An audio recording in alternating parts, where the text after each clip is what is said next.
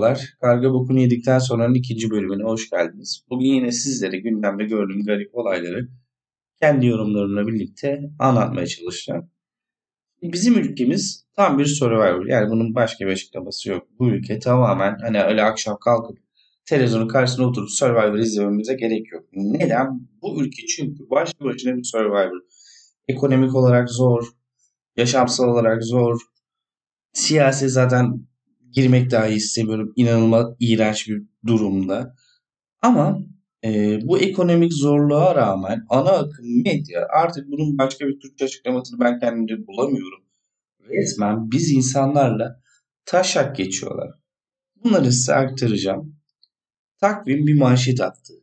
Bu manşet pazar gününe ait bir manşet ve ben inanılmaz şaşırdım ilk gördüğümde. Yani dedim ki daha ne olabilir yani bu ülkede? İnsanlarla daha çok nasıl taşak geçilebilir? İnanılmaz derecede çirkin bir olay ve bundan seneler sonra da bu manşet bence hatırlanacak. Bu insanlarda, bunları yazanlarda bir kara leke olarak kalacak ve bence aklı selim olan çocuklara bile bu insanların yüzüne dahi bakmayacak. Neydi bu manşet, hatırlatayım size. Diyor ki bu haberi okumadan markete girmeyin, çıkarken üzülmeyin. Böyle madde madde sıralamış işte, diyor ki alışverişe tek başına ve tok karnınıza çıkın. Çocuklarınızı yanına almayın. Yanınıza almayın. Neden? Çünkü çocuklar bir şeyler ister değil mi? İstemesinler kardeşim. Alma çocuğu, bırak evde ekmek yesin amına koyayım. İki, cazip kokular yoldan sizi yoldan çıkartmasın. Evde hiçbiri kalmaz. Yani diyor ki canın ekmek çekerse boş ver, uğraşma. Siktir git evde makarnaya doyur karnını. Aç köpek diyor. Bir başka konu gurme reyonları. Diyor ki e, zemin titrer ve yavaşlar gurme reyonlarına girdiğiniz zaman. E, bu da sizi daha çok almaya teşvik ediyor. Gurme reyonlara girdiğimizde mesela ben bugüne kadar hiç görmedim. Girdiğiniz zaman kardeşim yani böyle yavaşlıyormuş.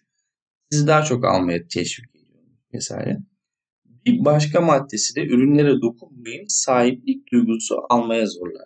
Yani diyor ki sen bir şeyi sakın eline alma, oradan ettir, sucuktur, mucuktur, şeydir almaya falan kalkma. Yani o seni almaya zorluyor. Yani diyor size resmen diyor ki, yani bize daha doğrusu.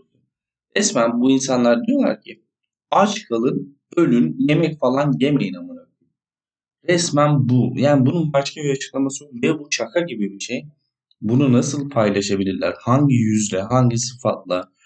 İnanılmaz derece sinir bozan bir konu. T R T belgeselde de bir video gördüm. Zaten o da bayağıdır sosyal medyada geziyor. Atık yemekleri adam bildiğin böyle çöpü dökmüş, bozulan yumurtayı çıkartıyor çöpten, işte bozulmadığını nasıl anlarsınız falan filan.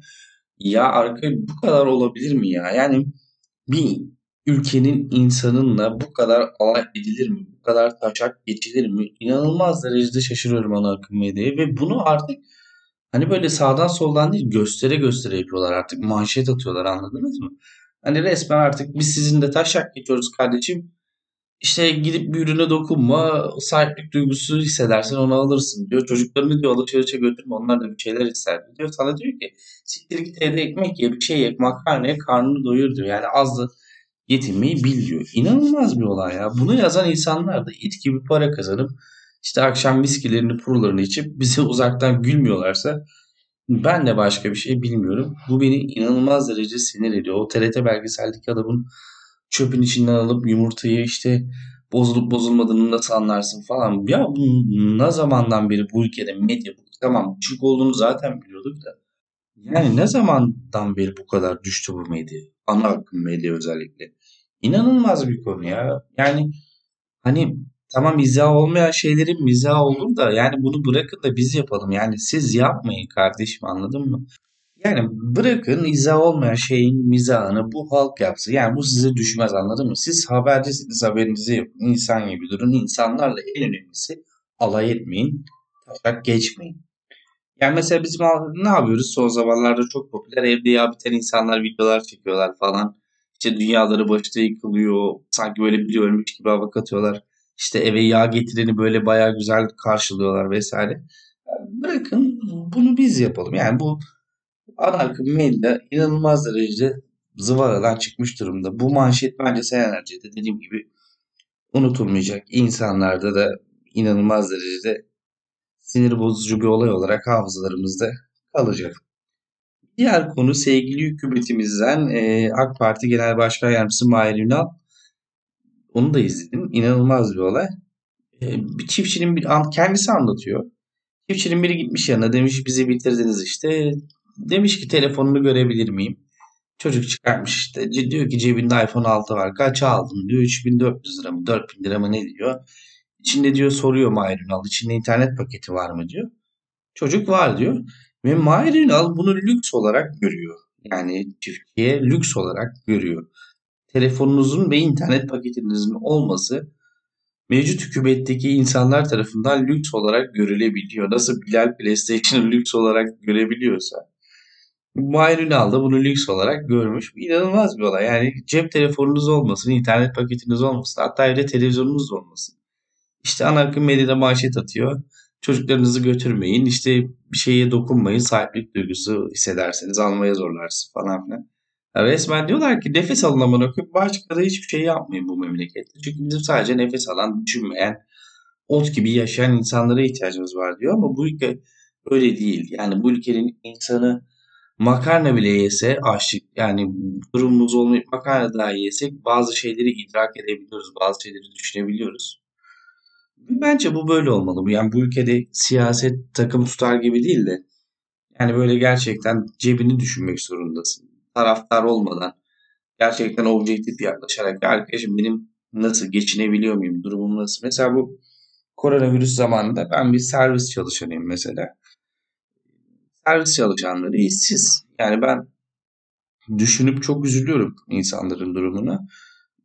Yani neden üzülüyorum? Çünkü devletin bize verdiği para bin beş yüz lira ile bin altı yüz lira çalışma ödeneği. O da yoksa bin yüz lira işsizlik parası veriyor tamamen. Yani başka da hiçbir şey verdi yok. Çalışmıyorsun, evde otur, bu parayı al diyorsan hani ben kapattım seni. Sen al bu parayı kardeşim, nasıl geçinirsen geçin diyor sana. Yani şimdi ben Çanakkale'de yaşıyorum. Kendimden feyz alayım. Ben eşim çalışıyor. Eşim çalıştığı için bir nebze rahat olanlardan. Ayrıca ben bu geçen Ağustos ayında Game of Media diye bir sosyal medya ajansı kurdum kendime. Ufak tefek yatırımlar yaptım. İşte malzemeler aldım. Bir ufak tefek de işlerim oluyor. Yani uzaktan da çalışmaya başladım. Freelancer olarak da çalışmaya başladım. Oradan da üç beş geliyor. Bir şekilde dengeleniyoruz. Hani maddi durumumuz çok iyi değil ama en azından faturalarımızı ödeyip işte bir şeyler yiyecek içecek insani gıdalarımızı alıp geçinebiliyoruz bir şekilde. Şimdi düşünün, tek çalışan bir babayı düşünün. Yani bu adamcağız tek başına çalışıyor. Ailesinde başka çalışan yok. Küçük bir çocuğu var diyelim. Eşi yeni doğum yapmış olsun. bin altı yüz lira maaşla geçinmeye çalışacak. Bu nasıl mümkün olabilir? Yani ben Çanakkale'de yaşamama rağmen iki artı bir eve bin elli lira kira ödüyorum kardeşim. bin elli lira kiram var sadece. Hadi o iyimser olsun. Diyelim ki o dokuz yüz lira ödesin. Doğalgaz geliyor sana bir. iki yüz lira hadi bak ben üç yüz elli falan ödüyorum ama yine iyimser olalım. iki yüz elli doğalgaz geliyor abi. Hiç yoksa yüz seksen lirada ya. seksen lirada elektriği olsun. elli lirada su masrafı olsun. E abi ne kaldı geriye? Bu insan nasıl, ne yiyecek, ne içecek? Yani bak ben internet faturasını falan düşünmüyorum yani o insanın, anladın mı? Ya da sigarasını, alkolünü zaten düşünmüyorum. Alkol artık tamamen son gelen zamlardan sonra bizim ülke insanımız için lüks oldu. Yani bir insan evladı nasıl geçinecek diye hiç kimse düşünmüyor abi. Ve herkes böyle parası olan tıkılmış eve tıkınıyor. İşte bana dokunmayan yılan bir yıl yaşasın hesabı. Kimse kimseyi düşünmüyor. O insanlar da bir şekilde ay sonunu getirip hayatta kalma mücadelesi veriyorlar bu ülkede. Bu ülke tam da bu yüzden Survivor. O adam için Survivor. Adam gidip akşam evinde oturup Survivor izlemesine gerek yok. Çünkü en büyük Survivor'ı kendi hayatında bu ülkede bu simülasyonda zaten veriyor. Yine ana akım medyada bir haber gördüm. A Haber'de. A Haber'i zaten artık bilenleriniz biliyor yani. Başlık, verilen başlık tamam hani diyetisyen konuşuyor derken hani çok aç kalmak iyi değil falan filan diyor ama haberin manşeti şu abi. Uzun süre aç kalmak ömrü uzatıyor. Resmen verilen başlık bu. Uzun süre aç kalmak ömrü uzatıyor. Vay amına koyayım. Hepimiz aç kalalım o zaman. yüz yaşına kadar yaşayalım değil mi? Yani dediğim gibi artık tamamen zıvanadan çıkmış durumdalar. Yani bunun en hafifletici şekilde karşılığı taşak geçmektir insanlarla yani. Yani maalesef günümüzdeki ana akım medyanın işler acısı hali bu. Ama benim canım ülkemin Survivor'ı tabii ki de sadece ekonomik olarak değil, biliyorsunuz işte Boğaziçi Üniversitesi'nde olan olaylar, orada bir polisin kalkıp öğrencilere aşağı bak demesi, ondan sonra çeken tepki alan bir davranıştı. Yani inanılmaz derecede eğitim sistemimizin de içine sıçmayı başardılar. Yani ben bir kız çocuğu sahibim, daha küçük kendisi, iki buçuk yaşında ve eğitimi için inanılmaz derecede endişeliyim. Çünkü benim aldığım eğitimi zamanında, benim devlet okullarında aldığım eğitimi benim çocuğumun alabilmesi için benim tonla para ödeyip onu özel bir koleje göndermem gerekiyor. Çünkü devlet okullarındaki eğitim sistemi artık görüyorsun. Müfredatlarını, kitaplarını falan inceliyorsun biraz. Tamamen berbat durumda yani. İçler acısı bir duruma sahip. Ve sonra kalkıp biz bu ülkenin geleceğinden, gençlerinden başarı bekliyoruz. Başarılı olma ihtimali tabii ki de çok zor. Başarılı olan genç de zaten bu ülkenin halini görüp yurt dışına kapağı atıyor. Yani burada kalmak istemiyor. Tabii ki de bu gençler tamamen haklılar. Bizim içinde bulunduğumuz ülkenin şartları şu an bu ülkede kalmayı gerektirmiyor diye düşünüyorum ben, kendi şahsi fikrimde. Ondan sonra da diyorlar ki işte gen göç oluyor, neden böyle oluyor? İşte gelsinler ülkemize gençler, geri dönsünler falan. Abi döner mi kimse bu Survivor'a amına koyayım? Adam gitmiş Avrupa'ya, rahattı, iyi. Orada sosyal devlet anlayışı var. Herkese bakıyorlar. İşte çocuk parası alıyor. Millet bilmem ne yapıyor. Biliyorsunuz Almanya'da yaşayan, işte Avrupa'da yaşayan Türk vatandaşlarının rahatlığı, keyfi. Yani sosyal devlet, herkese bakıyorlar. Eşit davranıyorlar. Rant yok. Bir şey yok. Görüyorsunuz işte Merkel'i örnek alayım mesela. Merkel'in giyim tarzı, kaldığı apartman dairesini falan gör. Yani dünyanın en güçlü ekonomisine sahip devlet başkanı. Bir de bizimkilere bak. Yani ya hal böyle olunca da ondan sonra diyorlar ki ülkecek bir şeyi başaramıyoruz. Başaranlar da işte yurt dışında oluyor. Daha çok olur abi. Biz bu kafayla devam edersek yani aşıyı bulanlar nasıl o iki Türk bilim insanı Almanya'da buluyorsa aşıyı, daha çok icat bizim insanlarımız tarafından yurt dışında yapılır. Biz de bu icatları alabilmek için o ülkelerin kapısında köpek olmaya devam ederiz. Yani bunun başka bir açıklaması yok. Yani bakıyorsun birçok işte Türk bilim adamı, bilim insanı, işte e, zeki insanlar hemen yurt dışına gidip orada başarılar elde ediyorlar vesaireler. Biz gururlanıyoruz onlarla, işte aşıyı buldular vesaire. İşte o icadı yaptılar diye.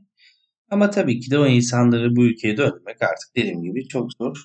Yani kimse o Avrupa'daki o rahatı gördükten sonra, o sosyal devlet anlayışını, herkese eşit davranılan devlet anlayışını gördükten sonra kimse bu Survivor'a geri dönmek istemez. Bakalım ilerleyen günler bize yeni neler getirecek, merakla bekliyorum açıkçası. Ana akım medya bizimle daha çok nasıl taşak geçecek, ülkemizde daha trajikomik olaylar nasıl olacak? Bakalım bizim halkımız izahın yapılamadığı şeylerin mizahını nasıl yapacak? Hep birlikte yaşayıp göreceğiz. Evet, karga bokunu yedikten sonranın ikinci bölümünü de burada sonlandırıyorum. Umarım beğenmişsinizdir. Beğendiyseniz lütfen abone olmayı, podcast'imi işte diğer Spotify, diğer platformlar üzerinden abone olmayı, onu indirmeyi, dinlemeyi ve beni takip etmeyi unutmayın. Çok teşekkür ediyorum. Hepiniz kendinize çok iyi bakın. Sağlıklı kalın, hoşça kalın.